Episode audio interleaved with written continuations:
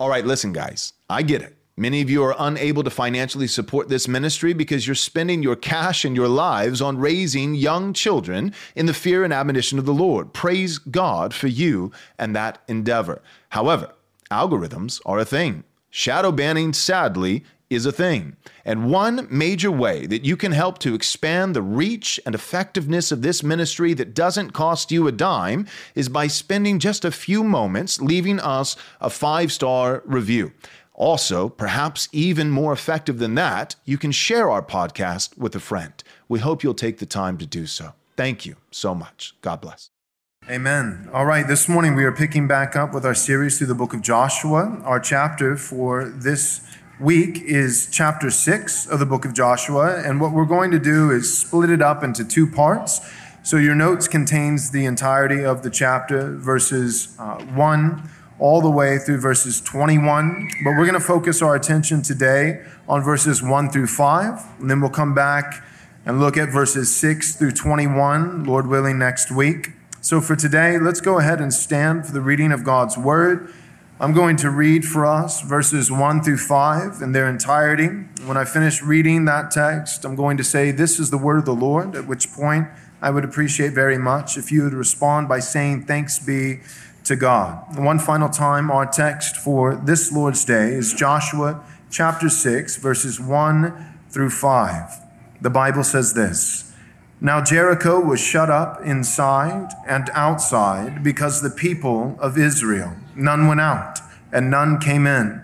And the Lord said to Joshua, 'See, I have given Jericho into your hand with its king and mighty men of favor. You shall march around the city, all the men of war going around the city once. Thus you shall do for 6 days. 7 priests shall bear 7 trumpets of ram's horns before the ark. On the 7th day you shall march around the city 7 times, and the priests shall blow the trumpets. And when they make a long blast with the ram's horn, when you hear the sound of the trumpet, then all the people shall shout with a great shout, and the wall of the city will fall down flat, and the people shall go up, everyone straight before him.'" This is the word of the Lord. All right, please be seated. We'll go ahead and dive in. Let's focus first our attention on simply verses 1 and 2 of our text. One thing that's helpful as way of introduction to provide some context is that this is a discourse taking place between Joshua, who is Moses' successor in Israel. He's speaking at this moment with Jesus. We believe that Joshua is speaking with the better Joshua, Yeshua, the true and ultimate eternal deliverer of Israel, not merely Israel according to the flesh, but true Israel, the church, according to the promise. And so we have Joshua, the Israelite, successor of Moses, speaking with the better Joshua, Yeshua. We know this because of the end of the previous chapter, the end of Joshua chapter 5, where Joshua is encountered by someone dressed for battle. As we saw 2 weeks ago, his sword is not only at his side in the scabbard, but his sword is unsheathed. His sword is in his hand. And Joshua is terrified by the sight of this individual. He asks, "Are you for us or for our adversaries?" The answer from this individual is not "neither." I am neither for you or for your enemies, but rather he simply says, "No." And we are meant to assume that the implication is that the answer "no" is in reference to the latter portion of Joshua's question, "Are you for our enemies?" And so what is being said to him is that this individual dressed for battle, who is glorious in stature, mighty in power, is for Israel and against their adversaries. And this individual, we believe, is not an angel, because Joshua pays homage to the individual. He actually falls prostrate before him and worship. And this individual instructs Joshua, commands him to remove his sandals because he is standing on holy ground. An angel would not say this because it would be blasphemous for an angel to instruct worship that is due only to God himself. Also, an angel would have rejected Joshua's worship because, again, this would be blasphemous for a mere created angelic being to receive worship that is rightly fit only for God alone. We also know that this is not only not an angel, but it is also not a mere man. We know that it's not a man because if it were a man, Joshua would have detected this and would not have offered worship. So Joshua would not have worshipped the individual if it were a man, and the individual would not have received worship had it been an angel.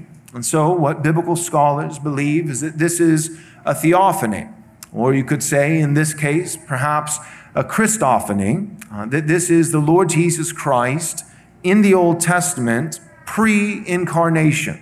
So this is Jesus being physically manifest in human or angelic form. He appears as a man. He has two arms and two legs. He's dressed for battle. He has a face with two eyes and two ears, a nose and a mouth. And so it's human form, but not literal physical human flesh. Jesus did not come in the flesh until the incarnation, until Mary conceived by the Holy Spirit and gave birth to Jesus. And so this is not Jesus incarnate, but Jesus is eternal. He is the second member of the Godhead. And so there is a real time in human history where Jesus took on human flesh, where he took upon himself a second nature. In addition to the divine nature, he took on the human nature. There is a time before Jesus took on human flesh, but there is not a time before Jesus. I'll say that again. There is a time in human history before Jesus took on flesh, but there is no time before Jesus. The Gospel of John, chapter 1, verses 1, 2, and 14 says, "In the beginning was the Word. And not only was the Word God, but the Word was with God." That means that it's not merely speaking of God the Father, but there is someone else with God the Father, and that someone else who is in the beginning with God the Father, he himself is also God. In the beginning was the Word was with God, and the Word was God. He was with God in the beginning, and the Word became flesh and dwelt among us, and we have seen his glory.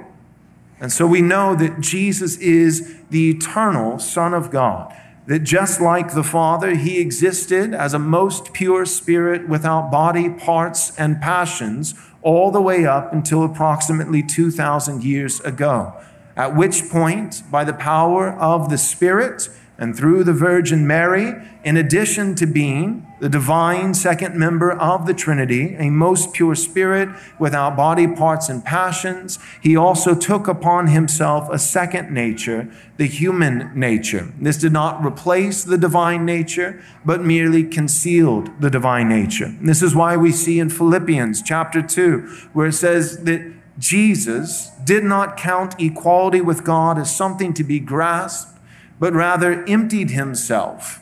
He humbled himself, taking on the likeness of man. That text is easily misconstrued, misinterpreted. When the text says in Philippians 2 that Jesus did not count equality with God, that is God the Father, as something to be grasped, the better rendering is something to be clinged to. So what is being said is not that equality with God the Father was out of Jesus' reach because he existed eternally, but as an inferior being to the Father. No. Rather, equality with God was not something out of his reach that he could not grasp, but rather it was something he always eternally possessed, that he was equal to the Father. And therefore, because he knew that he is equal in majesty, divinity, and worthiness of worship, he did not cling to that equality, but he was willing to let it go, as it were. Not in the literal sense, but let it go by being concealed in the human nature. So Jesus has always had eternal equality with the Father. And that's one of the things that you can detect when someone is actually an equal, when someone is actually truly worthy of honor and dignity and respect, is that they don't behave in ways that are insecure. And Jesus was willing to take on the human nature, concealing the divine nature, and in that way, not in a literal sense, but optically appearing as though he emptied himself. He did not actually in the incarnation empty himself of the divine nature. Rather, it merely appeared as though the divine nature had been removed because it had been concealed. So as Augustine once said, that Jesus is divinity wrapped in flesh. This is, on God's part, in a sense, we might say divine trickery. That Jesus, the divine, now wrapped in flesh, the divinity served as the hook, and the flesh served as the bait. And the serpent went hook, line, and sinker, taking the bait, not seeing the hook, not realizing that all of his prodding and tempting towards the crucifixion was actually sealing his own demise.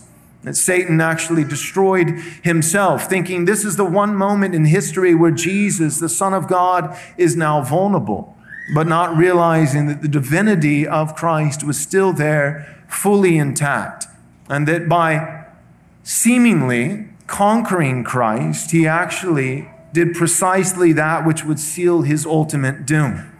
And so Jesus has always existed. He is eternally begotten, not made, but eternally begotten. He has always existed as God the Father and as God the Holy Spirit, that is, as a most pure spirit without body parts and passions. That said, in real time, in real human history, there is a moment in the incarnation where he not replaces the divine nature with the human nature, but adds to his divinity a second nature, namely the human nature. And in that way, there is simply not the literal sense, but the perception of an emptying of the divine nature, not because it's actually going away or being removed, but because it's being concealed by the flesh, by the human nature. He is divinity wrapped in flesh. So there's a little bit of theology proper, Trinitarian doctrine, Christology for us.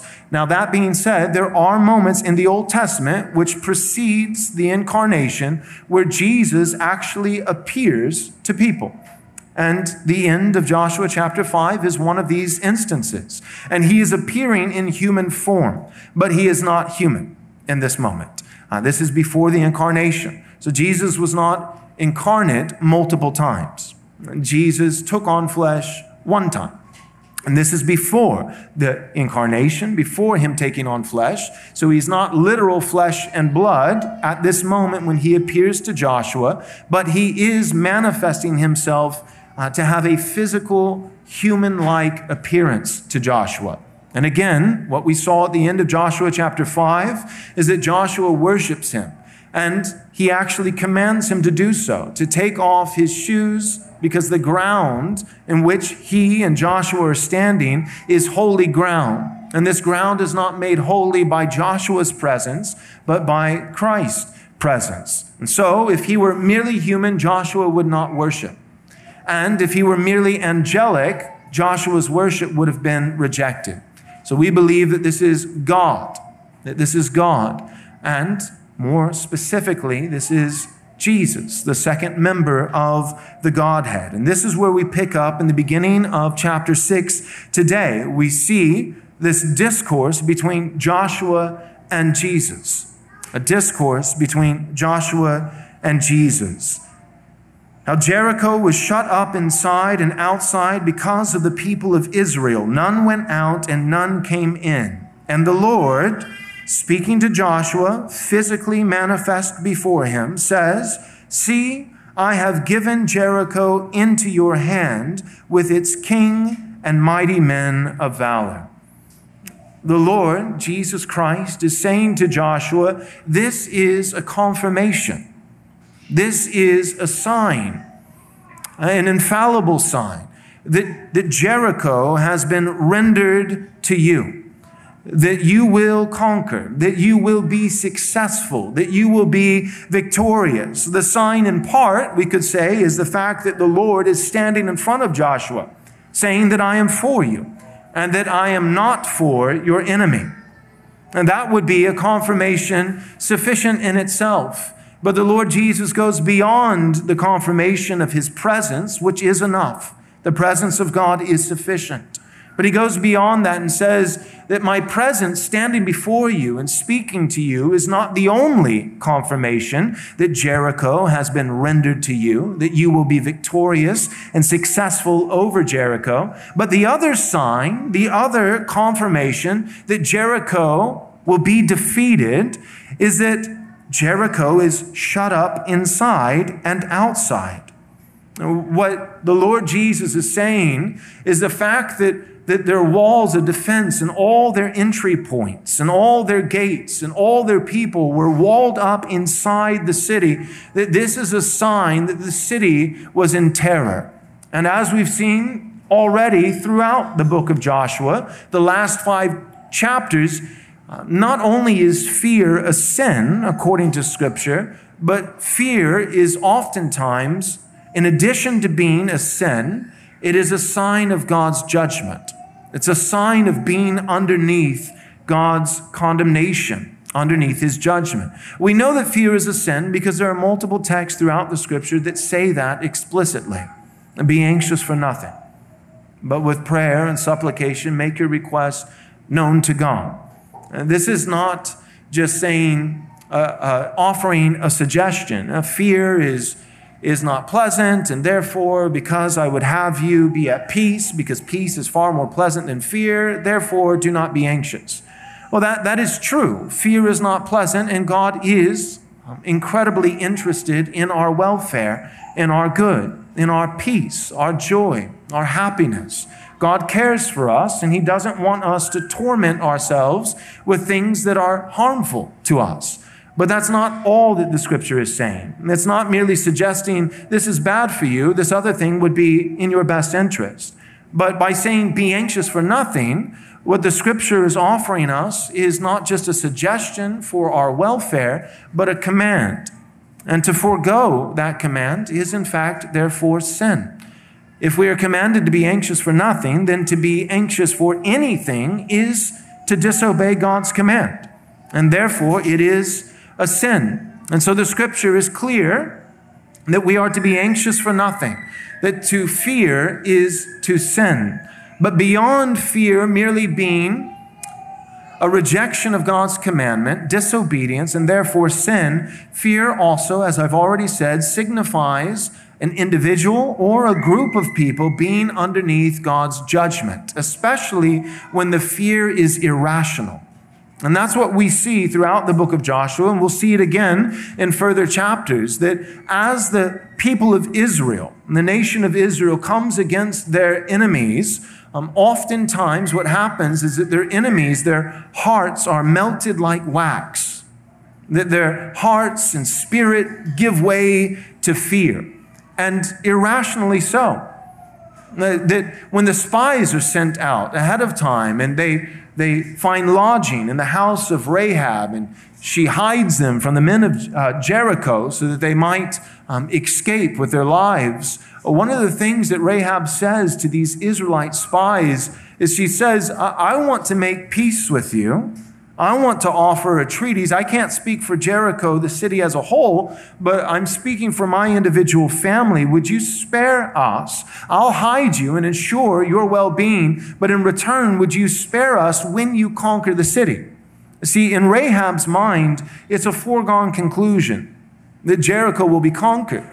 And that begs the question, why? Why is Rahab so confident that Israel will be victorious and that Jericho will be destroyed? Well, she says explicitly her reasoning, and the reasoning is she says that her own people, the people of Jericho, there is no spirit left in them, that every man's heart has melted within him like wax, that they've come underneath a irrational, and it being irrational, we might even say a supernatural fear. A supernatural fear. And so giving in to fear is always a sin, and not always, but often, beyond merely being a sin, it is a sign of judgment, that God has handed someone over to fear. An irrational fear, a supernatural fear that signifies their condemnation. And this is what we see. And so the angel of the Lord, being Christ himself, the Lord himself, is saying to Joshua in this moment, you have nothing to fear. And Jericho is as good as conquered. It is, in a sense, already accomplished. You can know this. You can take it to the bank, so to speak. Why? Because, for one, my presence with you. But two, you can look to Jericho and see that they have been completely overwhelmed by fear. And the sign of this is that the whole city has been shut up, in and out. No one is allowed to come into the city, and no one is allowed to leave. Now, what does that signify? The fact that the city is completely shut up, with no one being able to enter or no one able to leave. In your notes, I've written the following. Jericho could not put its trust in the courage of its own people to take the offensive. It's completely shut up. No armies are being dispatched. So rather, it chose to trust in the strength of its walls to provide a sturdy defense. Because their hearts had melted like wax with fear, they do not have the confidence or the courage to place trust in their own people to mount an offense. And yet, they do still trust in their city, in its walls, to mount a sufficient defense. Now, what does this show us? What does this reveal? Well, in the midst of terror, Jericho still placed trust in itself rather than the Lord. And so Jericho was shut up. It did not possess the courage to deploy an attack, but neither did it possess the humility to offer surrender. None went out from the walls to offer a treaties of peace with the armies of Yahweh. In one sense, their hearts were melted like wax with fear, but in another very real sense, their hearts were also hardened to their own destruction. So is the miserable state of all those that strengthen themselves against the hand of the Almighty. Now, what I want you to see is two things being simultaneously true. In one sense, their hearts are melted like wax with fear, so that they are not willing to open the gates to send out armies as an offense. They're not willing to mount an attack. This shows Jericho's fear. In the same sense, though, as fearful as they are, they're still arrogant. So they're completely subdued by fear, and yet simultaneously proud, arrogant, and stubborn. The fear is in the sense that they will not mount an offense, but merely are hiding behind the walls. The arrogance is revealed in the fact that not that they won't send off armies to attack, but they won't even send a single individual to make a treaties for peace. See, rational fear, and this is how we know that it's a sign of God's judgment, that it is an irrational, we might even say supernatural fear, because rational fear, for one, would say, we're a juggernaut in the land of Canaan. We have high walls, high towers. We have artillery. You automatically have a disadvantage if you're the army that just got done wandering in the wilderness for 40 years. I mean, think about that. That's not exactly the high ground. If you've been wandering around in the wilderness eating manna and you don't have weapons of war, and now you're going to mount an offense, you're going to be the one who takes the initiative to attack, and the person that you're attacking or the group of people have, they haven't been wandering, they haven't been on the go like nomads. They haven't been, going around in temporary spots, but they've been living here for generations. They've built up a kingdom. They've built up walls and towers, and they've fashioned swords and bows and all these different things. That individual or that group of individuals would be the ones with the high ground, with the advantage. So for them to be fearful in the first place is an irrational fear, but it becomes exponentially irrational to be afraid of an adversary, in this case, Jericho being afraid of Israel, but to not offer any terms of peace. If someone were to be rationally afraid, they would begin to make concessions. That's what a rational person would do, or a rational nation. They would say, we're beaten, we're bested, we're out of our league. You certainly have the advantage, which Israel did not from any practical standpoint, but you have the advantage. If they actually thought that, that would already be irrational. But assuming that for a moment, that a logical person would insist, you have the high ground, the place of advantage, you are superior, we are inferior, and so would you please spare us? What are your terms for peace? What do we need to do to ensure that you will not utterly destroy us? But Jericho doesn't do that. And that's what the Lord is speaking to Joshua in the first two verses of our text. He says, See that I have given Jericho into your hand with its king and mighty men of valor. The sign, the confirmation that Joshua is being told to look at that confirms that Jericho is in fact defeated is the fact that they are not offering an offense to attack, but in the same sense, they're not offering treaties for peace. Not willing to open the gates, not one single door on the wall being open, completely shut in. No one can come in, but also, notice, it's significant, no one can go out. Jericho's not just walling up and closing the gates so that Israel can't invade, but they're also walling up the city gates so that no one in Jericho can go out. And in that, that's not allowing anyone in Jericho to mount an attack, but it's also not allowing a single individual in Jericho. Perhaps there were other Rahabs, is what I'm getting at. What if there were other families that would have gone out like Rahab, but instead of offering a treaties of peace for a single household, might actually offer a treaties of peace to the armies of Israel for the whole city? But Jericho hedges against that. Jericho says, no one is allowed to come in. The Israelites invading, that's the defense, that's the fear. Right? We're not going to send out an offense, but in the same breath, also, no one in Jericho is allowed to go out. To go out to do what?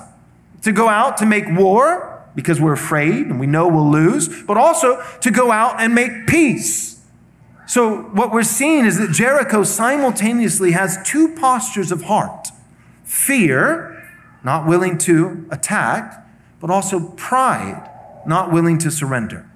Fear, not willing to attack, but also pride, not willing to surrender.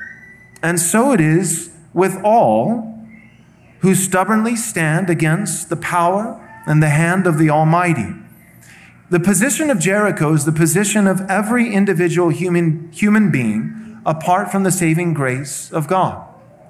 This is the posture, what I'm saying, brothers and sisters. This is the mentality and heart posture of every unbeliever. That the unbeliever is fearful and yet at the same time arrogant. This was the posture of Pharaoh. Pharaoh, there was a sense in which he wasn't just stubborn and arrogant and prideful. There was also a sense in which Pharaoh was afraid. Pharaoh had seen Moses take down all of his magicians. And the power of Yahweh was superior to the dark arts and power of his magicians. And for the record, I don't believe that it was merely smoke and mirrors and sleight of hand. The devil is real, and I believe that these magicians in Egypt were performing supernatural works by their allegiance with Satan and false gods. So it's not as though they were doing tricks, mere party tricks, but Moses was doing signs supernaturally by God. No, they were doing signs and supernatural works by the power of the devil, but that the power of Yahweh was infinitely superior to the power of the devil. And Pharaoh witnessed all of this. And there was a sense in which Pharaoh was afraid. And yet the headline of the story, and this isn't to say that there was no fear in Pharaoh, but it's simply to say that the headline of the story was not fear, but pride. That again and again, after each one of these 10 plagues, Pharaoh, instead of making a treaties for peace, not because he wasn't afraid, not because he was confident, but that in the midst of his fear, he was also stubborn. Instead of making peace, he chooses to harden his heart. And we know that this is something that, on the one hand, Pharaoh consciously decides to do, and on the other hand, God supernaturally ensures that this takes place. God hardened his heart, and Pharaoh hardened his heart.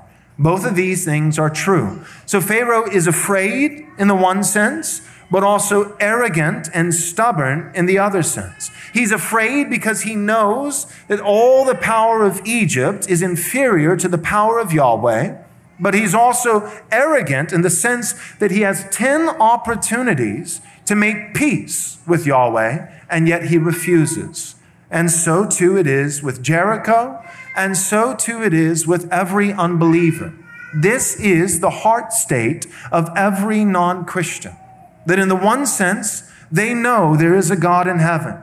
Romans chapter 1 says this explicitly, that God has revealed his divine power and eternal nature to all people, that he has clearly manifested himself by what he has made, so that all people are without an excuse, that every single person, all unbelievers, not just Christians, but non-Christians as well, they instinctively know that there is a God in heaven and that he is holy, holy, holy, and that they owe him their eternal allegiance and submission to his law. And the law of God is not abstract and it's not obscure, but the law of God, according to Romans 1 and then furthermore Romans 2, has actually been written on their hearts. Not just written on the hearts of Christians, but written on the hearts of all people. That because human beings are made in the image of God, they have, even as unbelievers, a conscience. They instinctively, internally know that which is right.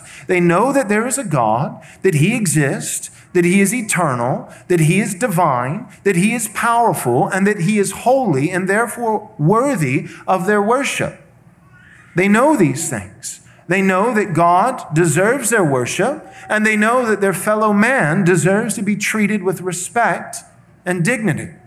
And yet, what they do is harden their hearts and lie and suppress the truth with deeds of unrighteousness. And this is not to say that the unbeliever is fearless. This is only to say that the unbeliever, while being stricken with terror, on the one hand, is simultaneously proud and arrogant on the other.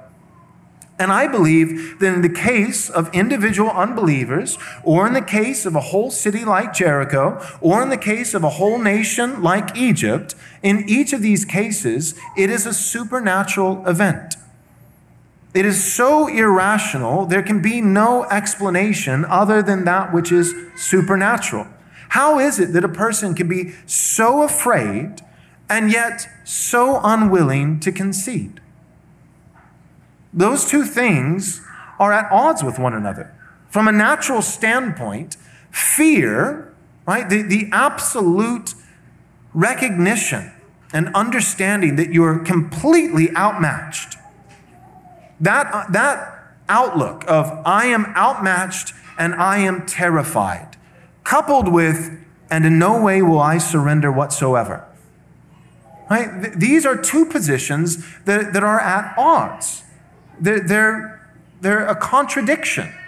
And the only way that these two postures can simultaneously exist in one city or one nation or one individual is by a way of supernatural explanation. That there's more going on than just logic.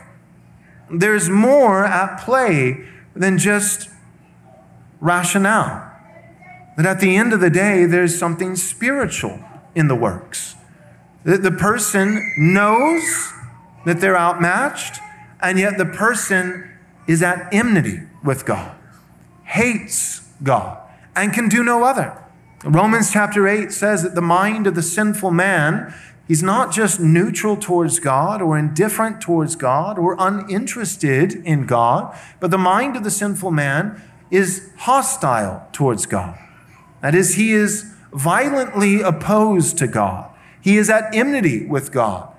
The text goes further in Romans chapter 8 and says, therefore, he does not submit to God's law, nor can he. He is unwilling to submit to God's law, to his precepts, But he is not only unwilling because of his deep-seated hatred and enmity towards God, but he is also unable. That's the supernatural element that I'm speaking of. The supernatural element is that in the spiritual sense, the nature of man is incapable of doing that which he knows would be rational. So in one sense, he recognizes he's outmatched, and the logical thing would be to make concessions. But on the other hand, his spiritual moral nature, his spiritual disposition is so hostile towards God, so at enmity with God, that it is not within his wheelhouse of choices, because it's not within his nature to ever make any concession with the God that he knows will destroy him. And that's why the Bible plainly teaches that in order for someone to submit to God, in order for someone to concede, to bow the knee, that ultimately what has to happen is an overriding of his very nature. That it's not just that the person has to make a new choice, but the person has to make a new choice stemming from a new nature. That we must first be born again. That if any man is in Christ, he is what? If any man is in Christ, he's the exact same, but now making more intelligent decisions. No. If any man is in Christ, he is a new creature. He's actually a new creature. There is something that is in terms of not just his decisions, but his nature that has radically shifted. He has a new disposition. The reason why the Christian makes certain decisions that the unbeliever will never make is because the Christian is a new creature, a different creature than the unbeliever is. And so what first must take place is that we must become a new creature with a new nature. And then this new nature affords to us a wider spectrum of choices. And people humor themselves in thinking that we have, as human beings, free will. But we need to understand that our choices as finite creatures are drastically limited. And they're limited precisely by our nature. The reason why God has at his disposal more choices than you and I is because his nature allows for a wider spectrum of choices. This is because his nature is not creature, but creator. His nature is not finite, but infinite. Now, even God in his choices is bound, as it were. He is bound in the sense that he is bound himself by his word. There are certain things the scripture says God himself attests he cannot do. For instance, God is not a man that he should repent. Or some translations render it, God is not a man that he should change his mind. God cannot change. God also cannot lie. There are certain things that God cannot do because his nature is holy. That which he deems as holy in terms of his law directly stems from his holy essence, his holy being, his holy nature. And so even God with his nature, although infinite, one of the things that it precludes is sin. Because his nature is infinite, but his nature is also infinitely holy. But you and I, as human beings, as finite creatures, we have a drastically more limited spectrum of choices because we have a drastically more limited nature. Now, I've argued in the past, and I would continue to argue and hold this view, that the Christian has more freedom of will than the non-Christian. And this is because the Christian has, in a sense, not exactly, not precisely, but in a sense, the Christian has a wider spectrum of choices than the unbeliever because the Christian has two natures. The Christian, on the one hand, is a new creature in Christ Jesus, a new creation, with a heart of flesh, no longer a heart of stone, but a heart of flesh that is softened and malleable and receptive to the things of God. Spiritual eyes that see true spiritual things and spiritual ears that hear true spiritual things. And so the Christian, because of the new nature and because of the indwelling ministry of the Holy Spirit, is able to choose certain things that the non-Christian can't because our nature allows for it.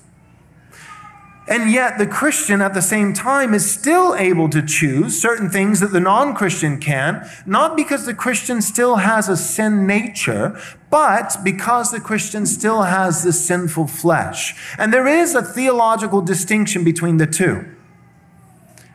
Perhaps the best way that I could describe this is like this. The non-Christian, if we think the inside and the outside. If we think of the inside for the non-Christian, there is the heart of stone and the sin nature.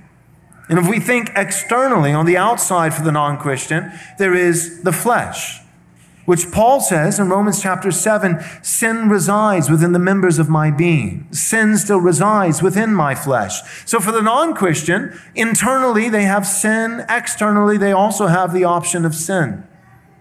The non-Christian, the only choice they have when they wake up in the morning is, how do I want to rebel against God today? I can rebel against God by doing things because I'm made in His image and because of common grace. I can rebel against God by doing things which outwardly align with His moral will, but ultimately with a putrid hatred within my inner being against Him, simply spiting Him. That I'm doing certain things that are truly good according to God's law outwardly. They are outwardly good in terms of the outward visible manifestation of my words and behaviors and actions. But even then, I'm not doing them with a desire for God's glory, and I'm not doing these things with a reliance on God's grace. I'm doing these things with a fantasy perception, a reliance on my own strength, as though I have any, and for my own glory, or at best, at most, the non-Christian can say, I'm doing it with a reliance on the collective strength of humanity, and I'm doing it for the good of humanity. One small step for man, but one giant leap for mankind. But what the non-Christian can never say is that I'm doing this with a reliance on the power of God and a desire for God's eternal glory. And therefore, even when the non-Christian does outwardly that which aligns with God's moral law, it is ultimately filthy rags.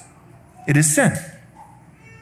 Whereas the Christian, however, can do that which contradicts God's moral law, that which outwardly is against God's commandments and therefore is sin, but at the same time, by the power of the Spirit which dwells within us, and with this new spiritual nature, a new heart of flesh, the Christian can also do things outwardly that align with the law of God and inwardly with the right motives, the right intent, with a true humble reliance on grace and a true godly glorious desire for God's praise. And so the Christian is the only one who could actually do something only because of the grace of God, not to boast in himself, but because of the grace of God and because of this new nature. The Christian is the only person that is capable of doing that which is not sin. But that being said, the Christian is also still capable of sinning, because although we have a new nature on the inside, the Christian does not have a sin nature. That's what I'm saying. The Christian does not have a sin nature. For the record, right? I am a card-carrying Calvinist, probably 7 or 8 points at this juncture. 5 points is just, it's too soft. I've gone beyond it. I've upgraded. So I am about as Calvinist as you can get. However, even the most robust Calvinist should biblically acknowledge that a Christian is not totally depraved. Total depravity is not the Bible's description of a believer. It's not. Now, when the Calvinist says, even as a Christian, woe am I, a sinful man, these are true scriptural statements, but not because they're totally depraved, and not because in the internal sense they still possess a sin nature, but rather as what Paul says in Romans chapter 7, that they still possess the flesh. So again, inside, outside, using this paradigm, the non-Christian, inside, sin nature. Outside, sinful flesh. For the Christian, inside, new nature. But outside, in this life, still sinful flesh. That's why Paul says, again, in Romans 7, sin still resides within the members of my being. So I find this law at work. When I want to do good, I cannot carry it out. And the evil that I do not want to do, this I keep on doing. Oh, what a wretched man I am. And then notice what Paul says. Who will save me from this soul of sin? This heart of stone? No. This body of death. Paul does not say, who will spiritually save me? He's already been spiritually saved. But rather what he says is, who will save me from this body of death?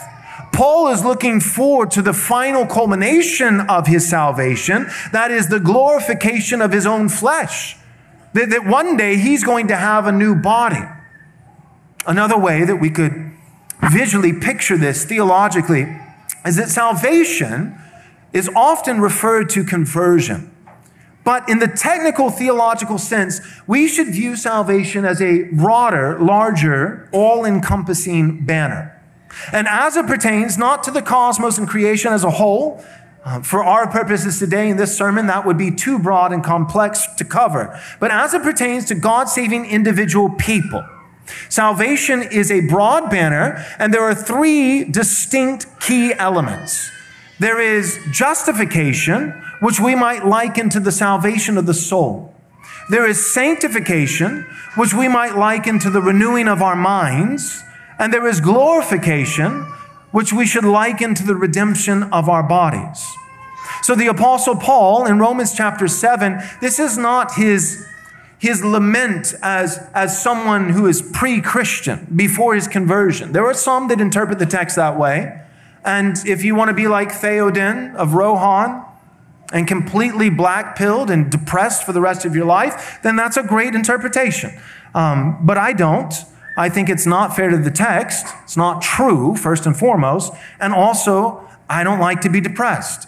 So I don't think the Apostle Paul is simply saying, hey, this is the state, the miserable state that I once had when I was not a Christian. But now that I'm a Christian, right, because the implication, if that's how you read it, pre-conversion Paul in Romans 7, then the implication by way of necessary inference is that now that Paul is saved, he no longer does the things that he doesn't want to do.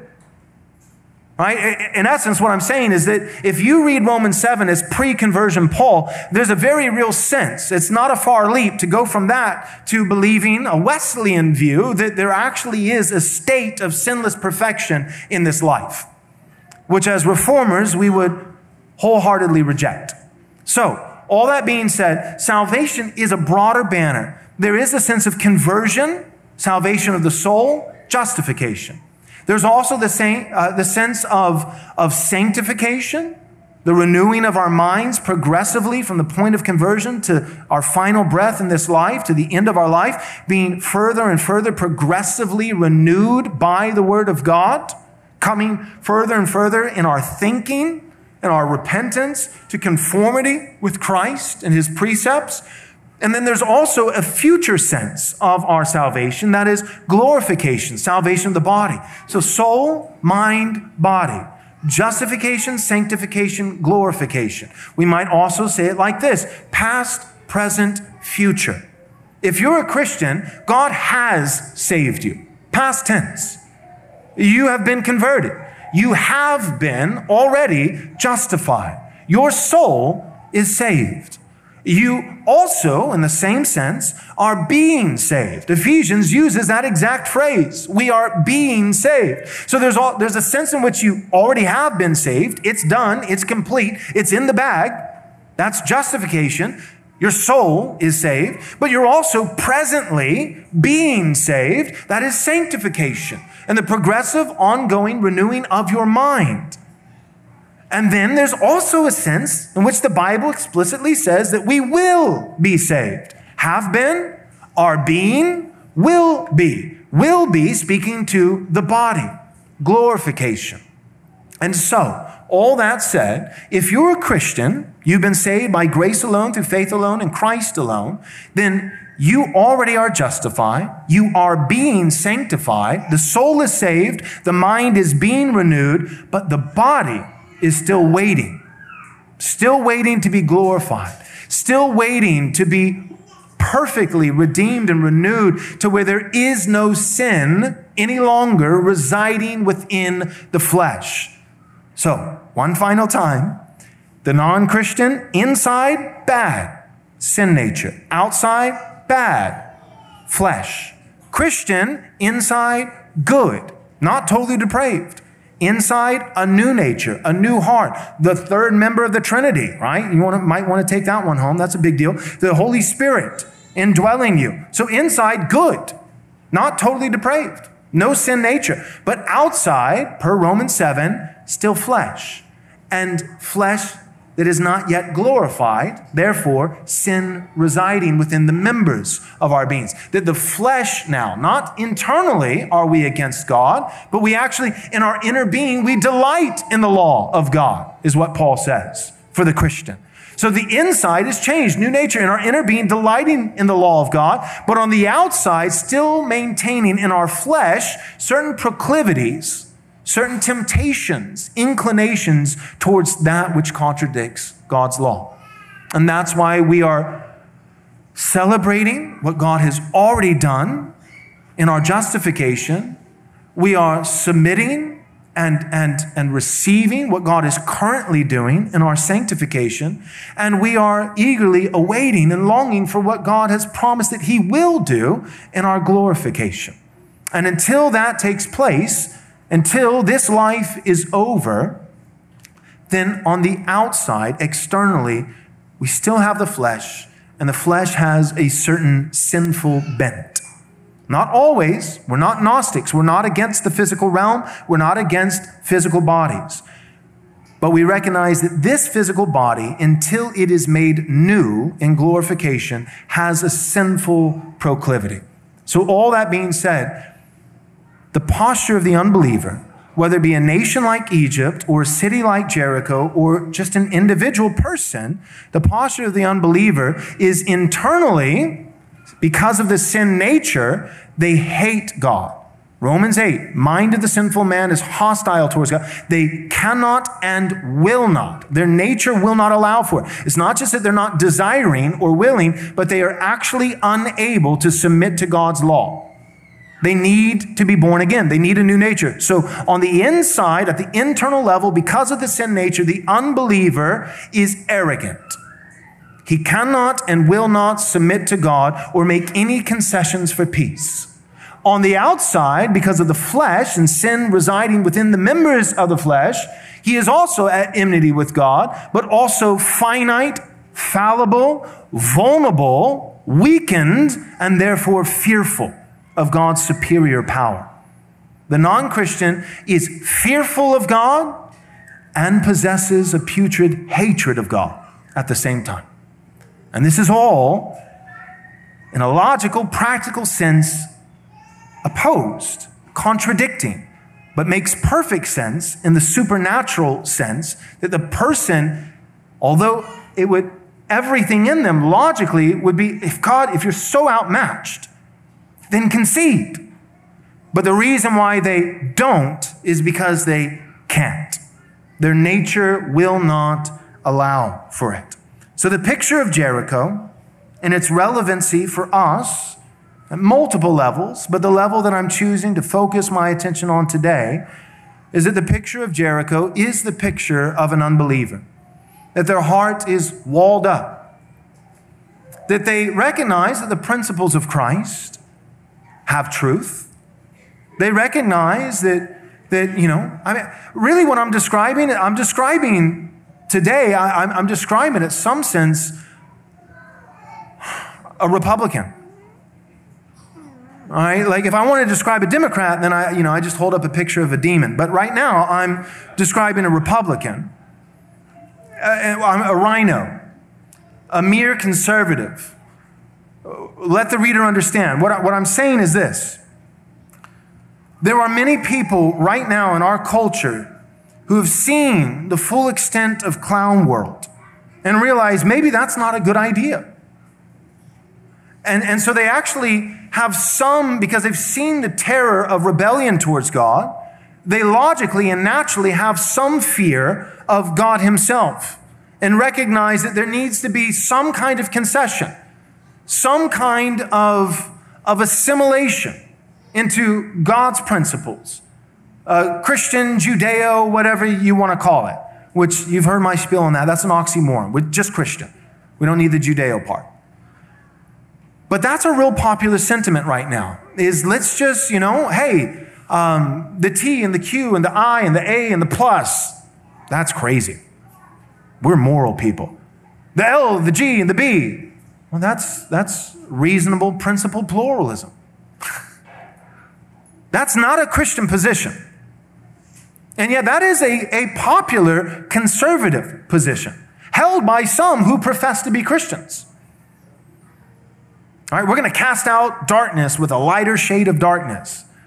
That doesn't make any sense. That's everything that I've been laboring theologically up to this point. What I've been laboring up to this point is I'm trying to show you the complete illogical, irrational fallacy of being terrified on the one hand, knowing that you're outmatched, knowing that you desperately need God's favor. That a war against God is a war that no one will ever win. It is a suicide mission. And yet, in the other sense, to wall up the city of your heart, saying, we won't mount an attack. Surely the principles of Christ is what our nation needs. Our culture is insane and lost its mind. But we also are going to wall up the city of our heart, not just so that we don't mount an attack against God, because we need him and his principles in a general, universal sense, but we also are going to wall up the city of our heart so tightly that we won't allow anyone to go out and actually make peace with God, to propose a treaty with God. So we'll adopt the principles of Christ, but never truly concede with the person of Christ. Never truly repent. Never truly call upon him by name. So we'll say that the sexual mutilation of children is evil. But then we'll also celebrate if a third world country overturns a law against the L, the G, and the B. As though that's good. So don't do this, but let's do this. When it's quite obvious that this is directly upstream of that. And all this as a conservative, right? With conservatives like this, who needs liberals? I mean, who needs progressives? I mean, right? Friends like that, who needs enemies? Right, we're fiercely going to fight to turn back the clock approximately 5 years and get us right back to where we are before you can even, take a nap. Like, oh, wow, what a warrior, huh? What a champion. And it's like, how? Right? It's so illogical. It's so irrational. I'll tell you how. Unregenerate. That's how. The how, you're thinking just from a logical standpoint, how can you see the wholesale rejection of Christ and how poisonous it is for individuals and cultures as a whole, and valiantly stand against that, and yet in the same breath adopt everything that's just an inch short of that, and not actually submit to the wholeness of Christ and the goodness of all of his law, right? Meaning, how can you fear and yet at the same time be proud? How could you be like Jericho? Well, the way that you be like Jericho, a pagan city, a gospelless city, is to not be born again. And there are many who profess the name of Jesus and who wave a conservative flag, which apparently is a rainbow, just minus the transgenderism part. That's conservative these days. And they claim the name of Christ, they claim to be conservative, but they are not born again. They're not. Right? When you say that what God explicitly calls in his eternal word, right? The grass withers, the flower fades, but the word of God, not just the New Testament for the Andy Stanley fans, but the whole thing, the word of God endures forever.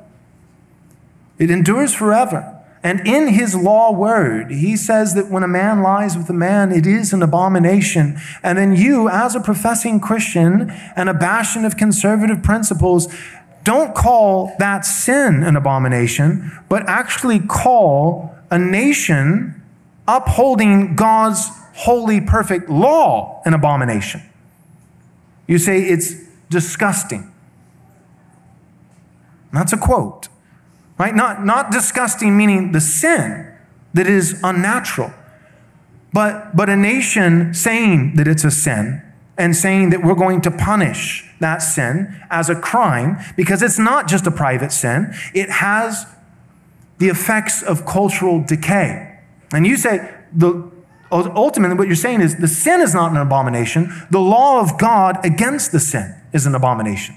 You're calling God's law an abomination, which directly stems from his character and essence and nature. So you're saying the sin is not an abomination, God is. And I'm a conservative? No, you're not. With conservatives like that, who needs liberals? With Christians like that, who needs non-Christians? And my point is to say that there is no such thing as Christians like that. I'm just expelling the thin veil of mystery this morning and saying, hey, with Christians like that, who needs unbelievers? Well, no, what's really going on is they're not Christians like that. They are unbelievers. They are unbelievers. Because there's not really the fruit of Christ evident in their worldview and their policy and their convictions. And this is where we are currently as a culture. And our culture is made up of individual people, because this is the heart of man, that apart from saving grace, man in the one sense knows that God exists and is stricken with fear. His heart melts like wax. And yet, simultaneously, in the same breath, his heart is melted like wax with fear, but also hardened like stone in pride. Jericho, out of fear, knowing that Yahweh was on the side of Israel, would not dare attack them. And yet, irrationally, would also not surrender. And so, God was righteous and just to destroy them. This is not just the picture of an ancient pagan city. This remains the picture of every heart apart from salvation, apart from grace, which is found only in Christ alone. The last thing that I want to focus on for this morning is verses 3, 4, 5, which say, "You shall march around the city, all the men of war going around the city once. Thus shall you do for 6 days. 7 priests shall bear 7 trumpets of ram's horns before the ark. On the 7th day you shall march around the city 7 times, and the priests shall blow the trumpets. And when they make a long blast with ram's horn, when you hear the sound of the trumpet, then all the people shall shout with a great shout, and the wall of the city will fall down flat, and the people shall go up, every one straight before him." In your notes, I've written this: the wicked Israelite spies, who earlier said that Canaan could never be conquered because the cities were walled up to heaven, was their exact words. These wicked spies would be forever silenced. The highest walls cannot withstand the power of God, not even the gates of hell, much less the walls of Jericho, but not even the walls or gates of hell will prevail against true Israel, that is, the church. Look at Deuteronomy chapter 1, verse 28 through 32. These are the 10 wicked spies. 12 in all were sent out. 2 were righteous, Caleb and Joshua. But the other 10 wicked spies gave a bad account of Canaan. "Our brothers have made our hearts melt, saying, 'The people are greater and taller than we. The cities are great and fortified up to heaven.' Speaking of their walls, perhaps they saw this very city of Jericho and those very walls. And these spies, these wicked, cowardly spies, they gave a bad report to Israel, saying, 'We must not go up against them, for surely we will not succeed. The walls are too great. And besides, we have seen the sons of Anakim there. Then I said to you, do not be in dread or afraid of them. The Lord your God who goes before you will himself fight for you, just as he did for you in Egypt before your eyes and in the wilderness, where you have seen how the Lord your God carried you as a man carries his son, all the way that you went until you came to this place. Yet in spite of this word, you did not believe the Lord your God. And here we see in the 6th chapter of Joshua, his promise being fulfilled, that God would conquer Israel's enemies, that the Lord would go before them, that the Lord would fight for them, and that the bad and false report of these 10 wicked Israelite spies would ultimately not prove to be true. That yes, the walls were built to heaven, but that the walls would crumble because Yahweh was superior. So the final thing that I'd like to leave you with this morning, especially in light of it being Father's Day, is this. To use a little bit of internet jargon, we don't want to merely take the red pill. We also want to take a white pill. What I mean by that is that there are many today who I think pride themselves. Some are Christian in name only, but some are genuine born-again believers that pride themselves in being in the know.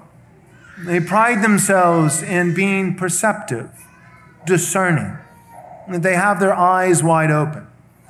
I know what's going on. I know about George Soros. I know about, the World Economic Forum. I know about Fauci. And I know about the Bidens. And I know about the Clintons, and I know about this, and I know about that, and I see this, and I see that.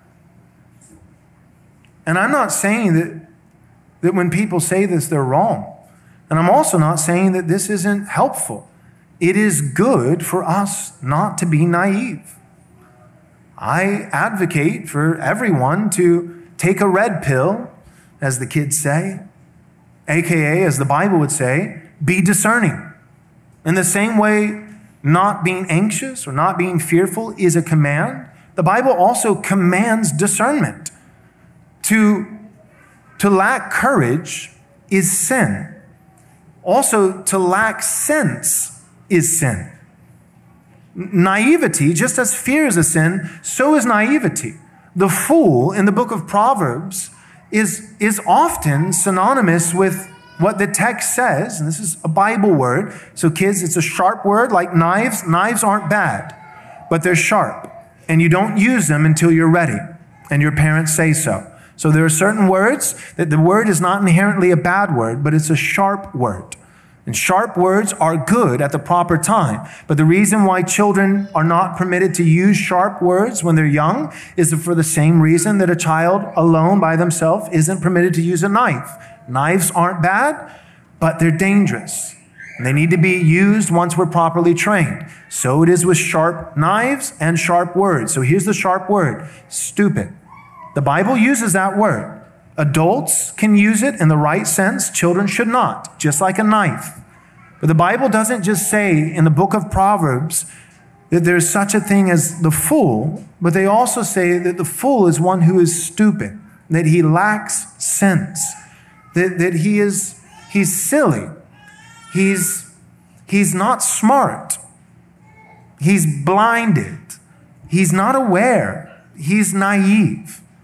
And so it's not just an intellectual lack, but it's actually a moral failure to be undiscerning. If you are undiscerning, you are in sin. Now, not all of us will be equally discerning. There is a sense of gifting which comes into the equation. But to be willfully blind is culpability. That's a moral failure. It is a sin. So all that being said, back to the internet jargon, as the kids say, I think every Christian should take a red pill. They should be aware.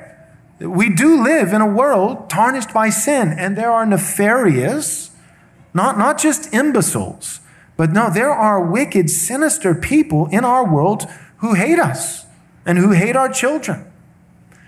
But in addition to that red pill, I've noticed that there are many Christians that have followed it with the chaser of a black pill. And what I mean by the black pill is hopelessness.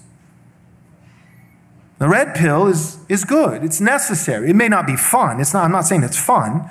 It's not pleasant, but it's beneficial to have your eyes wide open to what's really going on. But then to take the stance of this is what's really going on, and therefore we're doomed. That is not the Christian stance.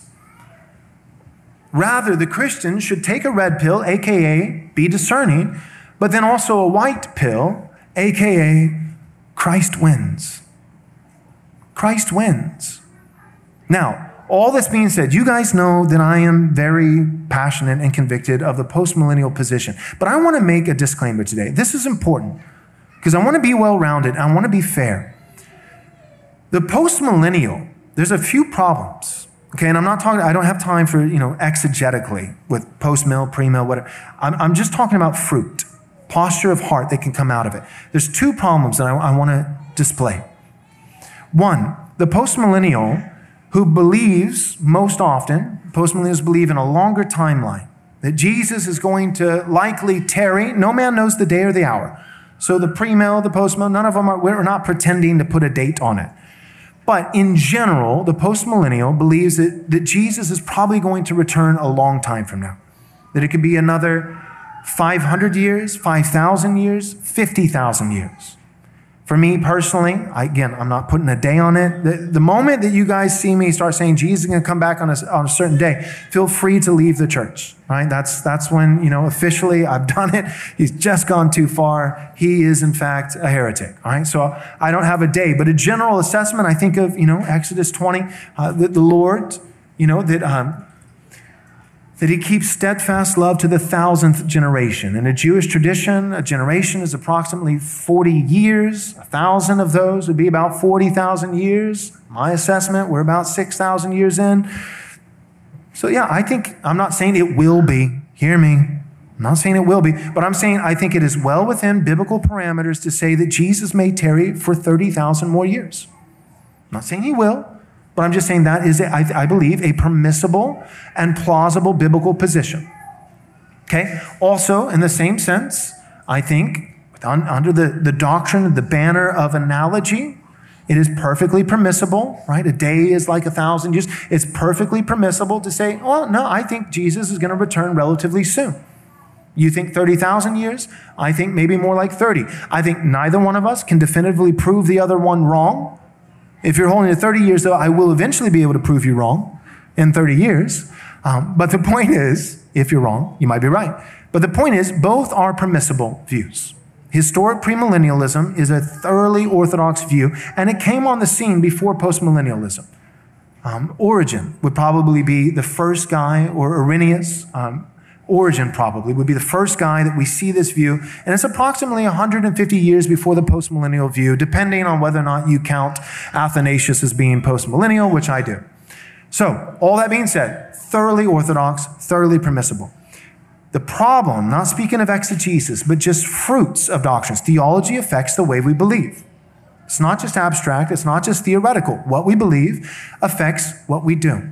One of the problems with some postmillennials, and I don't believe this is an inherent problem to the postmillennial position. I think this is a twisting and a perversion, taking postmillennialism the wrong way. But one of the problems is that if you believe Jesus is going to return in 30,000 years, then on Twitter you can be doing #datpostmill, but in your practical day-to-day life, you're not doing anything. Right? It's a way of actually being apathetic. And cowardly, actually, ironically. So in the name of victorious hope, Christ conquers. Okay, great. When does he conquer? A long time after I'm dead. And so I don't really need to do anything. Right? You've heard me use this quote. It's a beautiful quote, and I agree with it. But there is a danger if we take it too far. The church, here's the quote, the church lives in the light of eternity, therefore we can afford to be patient. Amen. Let me tell you what that quote doesn't mean. The church lives in the light of eternity. Eternity could be 30,000 years of human history before Christ returns. Therefore, we can afford to be lethargic. That's not true. That's not true. And so, yes, we want a mass outpouring. We want to pray for revival, a mass outpouring of the Holy Spirit of God, planting churches, raising children in the fear and admonition of the Lord, raising up pastors and Christians to share the gospel, to preach the truth of God, praying that people might be born again with a new heart, a new nature, that people would be converted to Christ, that there'd be more Christians in our nation to make a difference. And that could take a long time. And we live in light of eternity, the light of eternity, and we can afford to be faithful and patient. Not lazy and patient, but faithful and patient. Also, however, we can be strategic. And not through the sword, not through coercion, but through strategy and power. So not physical, literal violence. But foregoing physical, literal violence should not be foregoing power. Influence, just like knives are sharp, they're not inherently bad, but they're sharp. Just like the word stupid is not inherently bad, but it's a sharp word. So too, power is sharp. But it is not inherently evil. Christians must wield power. We just want to wield it well. And so we should pray and do the grassroots, bottom up, the work of an evangelist, fulfilling the Great Commission, all these things, praying that God might send revival. And yet, at the same time, not either or, not one in place of the other, but at the same time, we should also try to wield influence and power. Christians should start businesses and try to be successful and try with that business to do more than merely meet the needs of your family, but to be able to employ other Christians and leave an inheritance to your children's children. And so too in the realm of civil affairs and politics, Christians running for local office to legislate God's law and to do so righteously. So the postmillennial position, one of the downsides, again, it's not inherent to the position, but a twisting, is that in the name of patience, we can be lazy. We can be lazy. Now, all that being said, here's the deal, getting down to brass tacks. If you are premillennial, you believe, you typically, not everyone does, but typically, if you're premillennial, you believe that the general trajectory of human history will be a downward moral spiral. And if you're a postmillennial, you believe the general trajectory of human history will be an upward moral spiral. However, I want to be fair and steel man both positions. If you're a postmill and think we're on the up and up, the postmillennial still believes that there can be some serious dips along the way. It's not a perfect steady incline, but just like the stock market, generally up over the last 100 years, but some pretty big dips along the way. And depending what generation you are and when you were born and when you were reaching retiring age, it could destroy you. The S&P 500 could betray you, depending on timing, but generally up, but with some significant dips. Well, let's be fair for a moment. The premillennial believes generally down, but they believe there can be some spikes. And so, here's the deal. I have more in common with the premillennial who believes that by God's grace we can fight with courage and that the next 20, 30, 40 years, this generation might be a spike season, than I do with the postmillennial who is completely black-pilled and is preaching about the hashtag that post-mill victorious rule and reign of Christ that's going to happen 30 years after he's dead. It's not helpful. That may be true, but here's the deal. We don't know. We're not omniscient. We don't know the day or the hour Christ returns, and we also don't know for each generation whether it's a spike or whether it's a dip. So what do? We pray for spikes. And we work the same way that we pray. We work with a real hope, a real belief that things could get better and that God will not be mocked. A man reaps what he sows, that our work actually works, that it makes a difference in the world. So, all that being said, I've realized that both the post-mill and the pre-mill position have some serious drawbacks. The postmill will say, Christ wins. But they can easily say 30 years from now, 30,000 years from now, and then just be lazy and be a warrior on Twitter, but not really do anything practical in their life. And the premill, here's the problem with them. They can take the red pill every single day, but also take a black pill along with it. And what I've noticed in terms of popularity, if I was just trying to grow a large church, the red pill, white pill combo and the sense of urgency, a sprinkle of urgency on top as a cherry on top, that is not a marketable position. It's not. Like some churches that are growing by leaps and bounds right now are the ones who say, we see behind the veil, the Wizard of Oz pulling the levers, and we'll tell you about this and we'll tell you about that. We're discerning, we're wise, we're not naive, but also we know we're not going to win. That is very popular. I have had a lot of people, I'm not saying you guys, I'm not saying here at the church, but online, a lot of people will come in to my preaching, my ministry, and those kinds of things by the grace of, and what appeals to them, it's an initial attraction. And the initial attraction is, hey, I bet you that a lot of people in this church aren't vaccinated. And I like that. And hey, that guy called out Fauci. I like that.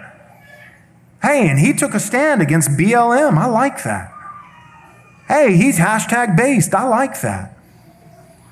And then they find out I'm postmillennial and that I think we're going to win. And I don't like that. Because see, it's easy to be red-pilled and not have any more obligation to do anything about it.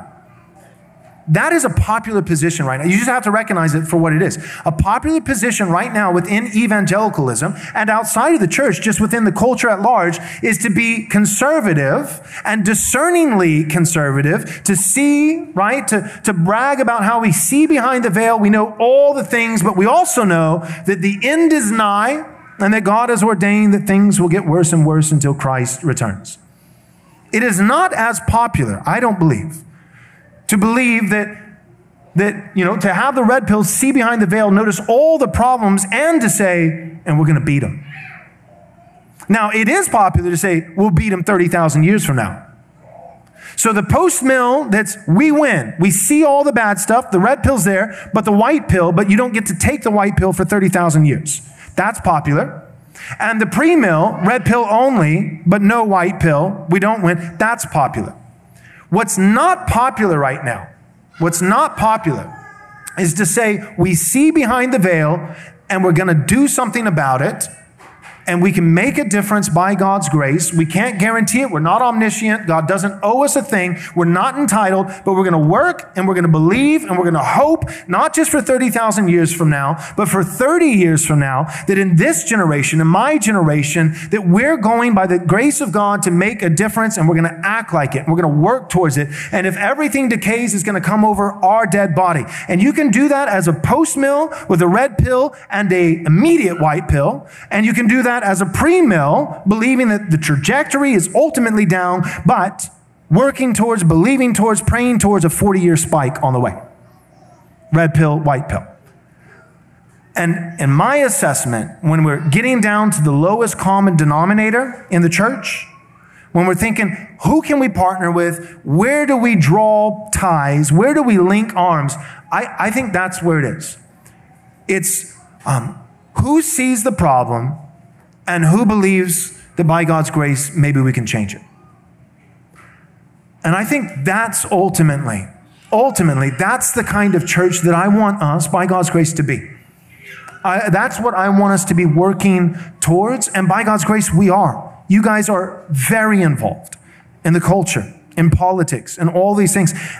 And I believe that that is an incredible blessing to our children and our future children's children, and most importantly, it pleases the Lord. I think it's one of the best ways that we can practically obey Christ's commandment to love our neighbor. But I just want you to know, it won't be super popular. There will be people, not pointing at anybody in specific, but in general, there will be people who will join our community because they'll like the red pill aspect. They'll like, oh, you see what I see. You watch that documentary too? Nice.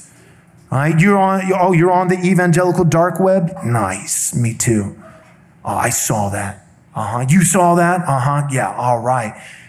But then they'll find out that we believe we could do something about it. And they'll leave. And they'll find a premill church. You know why? Because work is hard. There's a lot of people right now, seeing is fun. Working is hard. And there are premill guys who want to see but don't want to work. And to be fair, I think I've been fair today. There are postmill guys who want to see, but also they believe that the 17th generation of their posterity can do the work. And so both can fail. All right, let's work. Let's pray, let's work, and believe that God blesses our work. Father God, thank you for your word.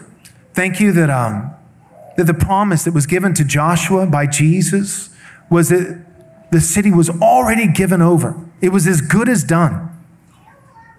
It had already been handed over to Israel. And that Joshua believed, that he believed. And he didn't just believe that it was a far-off blessing that eventually would be fulfilled, but that it was something that they were going to pursue right then and there. That for 7 days, even though it didn't make sense, the strategy, but for 7 days, they were going to march and walk and pray and then eventually shout, trusting that you had promised a victory and that it would come about through their faithful obedience and that it would happen in their lifetime. We know that you don't owe this to us, and we know that it may and may not happen. But Lord, I pray that you would give us faith to believe that it could happen, and to believe that you, either way, the outcome belongs to you, the results belong to you, but obedience is vital.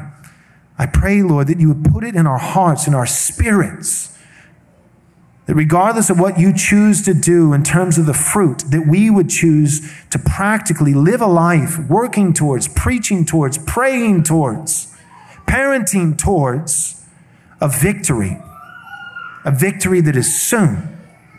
Not just in the far-off distance, but a victory here and now that glorifies you and that also is one of the most practically loving things we can do for our image-bearing neighbors.